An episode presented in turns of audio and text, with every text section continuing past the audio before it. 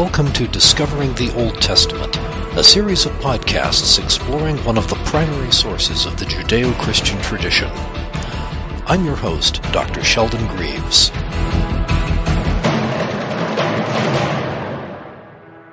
We are back with another spine tingling episode of Discovering the Old Testament.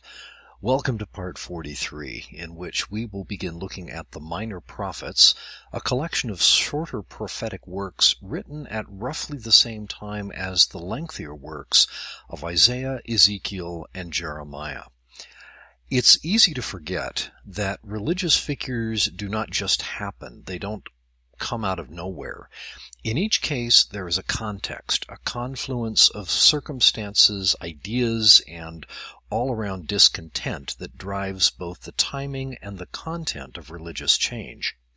Actually, the same is true for political upheavals as well, which I should acknowledge because really, religion and politics are two sides of the same coin, quite apart from their standing as discussion topics to avoid at family gatherings. The kind of context we are talking about here means that the prophetic voices were speaking on behalf of others and alongside others. With the minor prophets, we see some of those other voices contributing to this particular conversation and debate. They give us a rare opportunity to flesh out the larger shape of the prophetic movement at Judaism's most desperate hour up to that time in her history. Incidentally, I should also mention, as stated in previous episodes, that these are known in biblical studies as the classical prophets. We call them this because a classic, apart from being something noteworthy, is something that so captures a certain spirit and reaches such a level of cultural excellence that it is considered definitive for that culture. There were lots of prophets throughout Old Testament history, but these are the ones that truly define the prophetic tradition. The earliest of the minor prophets, such as Amos and Hosea, operated in the shadow of the Assyrian military threat, as did Isaiah. It's also pretty clear that there is some crossover. We see bits of the minor prophets showing up in Isaiah and others, it seems that even if we don't have lengthy examples of their work, they had considerable influence. Speaking of the Assyrians, Amos and his prophetic style introduces us to something that was fairly new for its time, and that was directing his prophecies to the entire people. Up to now, when some pesky prophet would show up, the prophecy was aimed squarely at the guy running the show. Think of Nathan's castigations of King David, for instance. What accounts for this change? Ironically, it may be an Assyrian thing. Prior to the period of military expansion that frames the early classical prophets, the Assyrian Empire was in a quiet period, not doing a whole lot, arguably in a state of decline, then an opportunistic general assassinated the ruling king, took the throne, and things changed in a hurry. This was Tiglath-Pileser III, who was one of Assyria's most dynamic, ruthless, and successful military leaders, who reigned from 745 to 727 BCE. He introduced a new wrinkle to the conduct of Assyrian conquest, which was to hold entire peoples accountable for the decisions made by their leadership. If a king over a city rebelled, the entire population was punished when the revolt was put down. This also is where we start seeing the signature Assyrian policy of deporting and forcibly relocating entire populations of conquered peoples. The book of Amos is probably the best place to start since he is generally regarded as among the first of the minor prophets. While the book tells us a lot about the words of Amos and reports of his words, we don't get much information about the prophet himself. What we do learn is that he was not a professional prophet like the prophetic pundits that infested the royal courts. He was a herdsman who also tended sycamore figs. His prophetic calling was like those of so many other Old Testament prophets. Yahweh shows up and basically made him an offer he couldn't refuse. What's more, Amos was from Judah, but went into the north kingdom, taking his unflattering message to the national shrine at Bethel. And here we have an interesting incident. Amos is preaching that the king will die and that the north kingdom will be destroyed, so the high priest of Bethel, Amaziah, decides to have a few words with this upstart. He tells Amos to go back and make his money prophesying in Judah, back where he came from. But Amos replies that he is not a professional prophet. He is here because God himself took him from behind his herd and told him to prophesy the destruction of the north kingdom and the exile of her people. What is interesting is that Amaziah isn't exactly mollified by this, but he does not challenge Amos's claim that he is speaking for God. In the first two chapters, we see how Amos sets up his audience to give his message maximum effect. Chapter 1 begins with a series of curses and oracles against the traditional enemies of Israel, describing in salacious detail what happened or will happen to each one Damascus, Gaza, Tyre, the Ammonites, Edomites, and Moabites. All are going to get clobbered with fire and death and exile. At this point, his audience is probably feeling pretty smug, since bad news for your enemy is probably good news for you. Since the Edomites and Moabites were particularly despised, we sense that Amos is ramping up the emotional tension before he springs his rhetorical trap. His list of hapless enemies is proceeding according to magnitudes of loathing. But Amos then in chapter 2 verses 4 and 5 delivers an oracle against Judah. Wait a second, his listeners are thinking. Okay, we've had our differences with Judah, and they tend to be jerks, but they're still extended family, right? While his listeners are still trying to make sense of that, Amos delivers his power punch.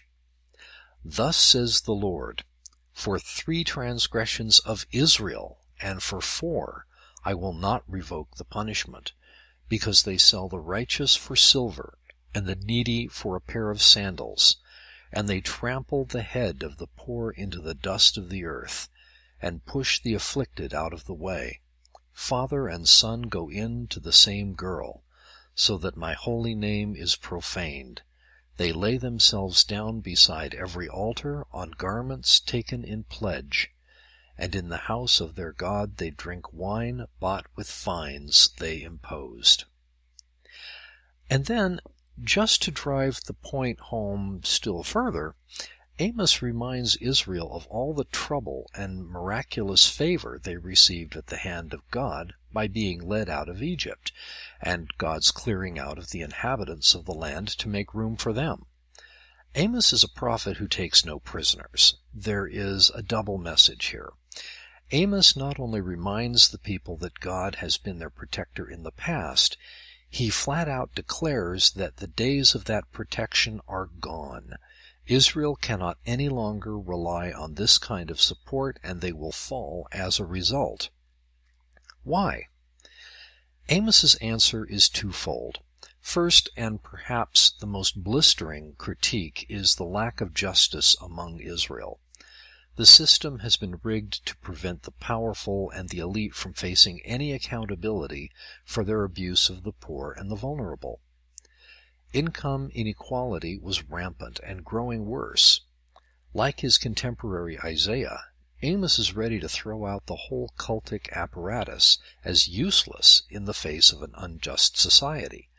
Fix that, he says, because right now God couldn't care less about the feasts, festivals, sacrifices, and so on. Self-indulgent luxury was the mark of the doomed.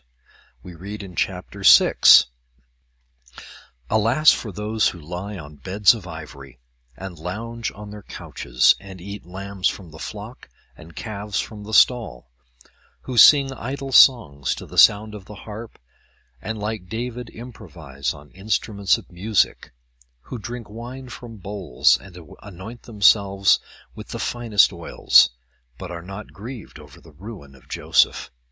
Therefore they shall now be the first to go into exile, and the revelry of the loungers shall pass away. The second reason is idolatry, a reason echoed by the Deuteronomistic history, but of intermittent occurrence in the prophets. Amos also cites violation of more general commandments among the many sins of the north.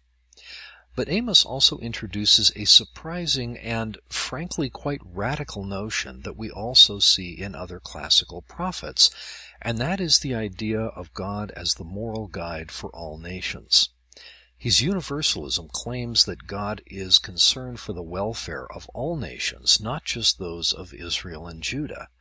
In fact, in an extraordinary passage in chapter 9, near the end of the book, we find, Are you not like the Ethiopians to me, O people of Israel, says the Lord?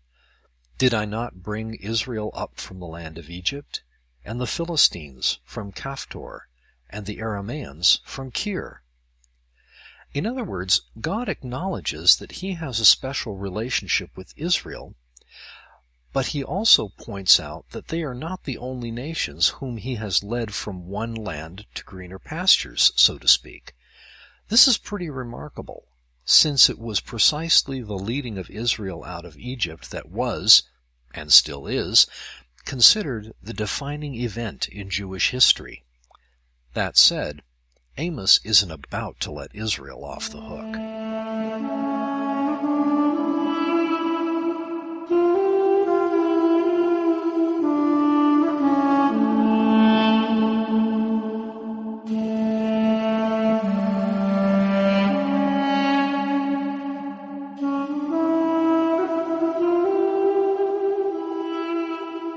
Want to turn our attention now to the prophet Hosea, who began preaching around 745, the beginning of Tiglath-Pileser III's rule, and ended in 722 when the northern capital of Samaria fell to Assyrian siege, effectively ending the north kingdom.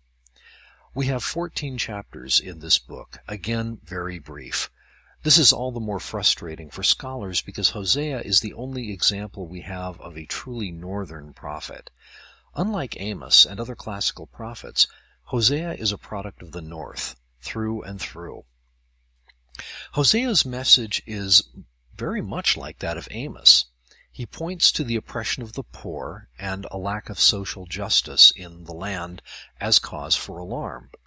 He also, like Amos, makes reference to flagrantly broken commandments. Chapter 4 of Hosea begins a series of oracles against the people.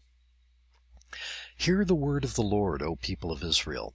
For the Lord has an indictment against the inhabitants of the land. There is no faithfulness or loyalty, and no knowledge of God in the land. Swearing, lying, and murder, and stealing and adultery break out. Bloodshed follows bloodshed.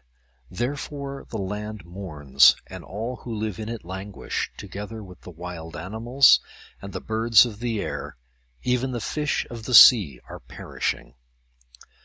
Notice what Hosea is doing here. He mentions lack of faithfulness and knowledge of God, but then mentions swearing, lying, murder, stealing, and adultery. In other words, we get a pared down encapsulation of the Ten Commandments. Those are the commandments that the people continue to violate. We see this in a couple of other places. Amos does this as well. But Hosea also brings a new accusation, which is a lack of the knowledge of God. This becomes one of the major themes in 1st Isaiah, where he claims that Judah's greatest weakness is a lack of understanding, and then later looks for a day when, quote, knowledge of the Lord covers the earth as the waters cover the sea, What does Hosea mean by knowledge of God exactly? For Hosea, it is not technical knowledge or theology, but a matter of relationships. In this case, those relationships are in tatters. Hosea relates the story of his very painful marriage to a woman who was unfaithful to him on several occasions. This tale of a marriage covenant made and broken by tawdry affairs with other men informs Hosea's meditations on the bonds of love, and how the breaking of those bonds transfers to the larger issues of covenant for which Israel was responsible. Through it all, there is the counter theme of compassion on the part of God, who is willing, up to a point, to receive his own back. Hosea's marriage has been a matter of speculation. Did he really marry a prostitute? He ascribes this fateful match to God's command, which raises some theological problems. Hosea also names his three children by this marriage, Jezreel, to commemorate a famous battle against the Canaanites. The other two children's names translate as not pitied and not my people, to indicate the ultimate dismantling of the covenant between God and Israel. This may seem like an extreme way to get one's point across, but in the classical prophets we see the use of some pretty extreme actions used by prophets to make their points. Isaiah goes naked for three years to emphasize the coming humiliation and exile. God commands Ezekiel to lie on his side for 390 days, one day for each year of the people's iniquity. It seems more likely, however, that this was a marriage gone very, very wrong, and Hosea took this personal pain and employed it to explain the mind of a compassionate God pushed to the limits by an unfaithful covenant people. Hosea's collection of prophetic work ends with an oracle of hope, another theme that, if anything, grows stronger as the classical prophetic tradition continues. In spite of the soul-melting, stomach-churning stupidity, vanity, and general thick-headedness of the Israelites, God retains love for them. The compassion remains. Just as a betrayed husband might still hold out hope that his beloved will return to him, so God cannot quit his people. Chapters 11, verses 8 and 9. How can I give you up, O Ephraim? How can I hand you over, O Israel? My heart recoils within me. My compassion grows warm and tender. I will not execute my fierce anger. I will not again destroy Ephraim. For I am God and no mortal, the Holy One in your midst, and I will not come in wrath. This, of course, did not rule out the possibility of some serious chastisement and misfortune in the hope that Israel would return to her senses. Hosea's ministry gave him the opportunity to see one king of Israel after another discard covenantal obligations not just against God, but shifting their alliances and obligations with respect to the might of Assyria.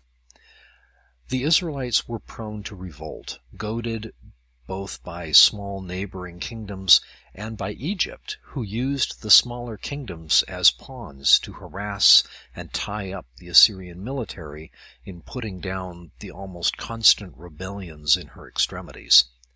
The classical prophets in general had little use for the absurd notion that their relatively small kingdoms could seriously challenge Assyria preaching instead that if they would restore the covenant and take seriously their obligations to the weak and vulnerable among them, that God would step up and protect them as he had in the past.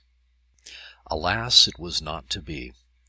Of all the classical prophets, only Jeremiah really gives us the inside view of the anguish and horror the prophets must have felt as they watched, helplessly, while events overtook their people and their kingdoms.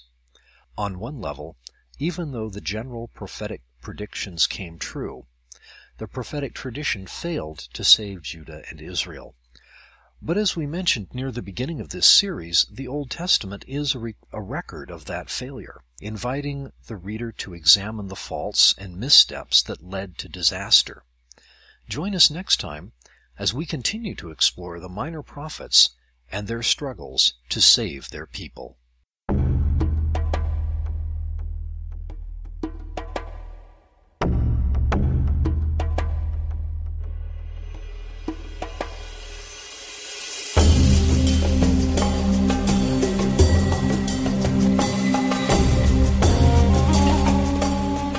Discovering the Old Testament is supported by the donations of our listeners. To make a donation, visit our website at lafkospress.com. That's L-A-F-K-O-S press.com. Discovering the Old Testament is a production of Lafkos Press of San Jose, California. Join us again next time as we continue our journey through the mysterious and exotic world of the Old Testament.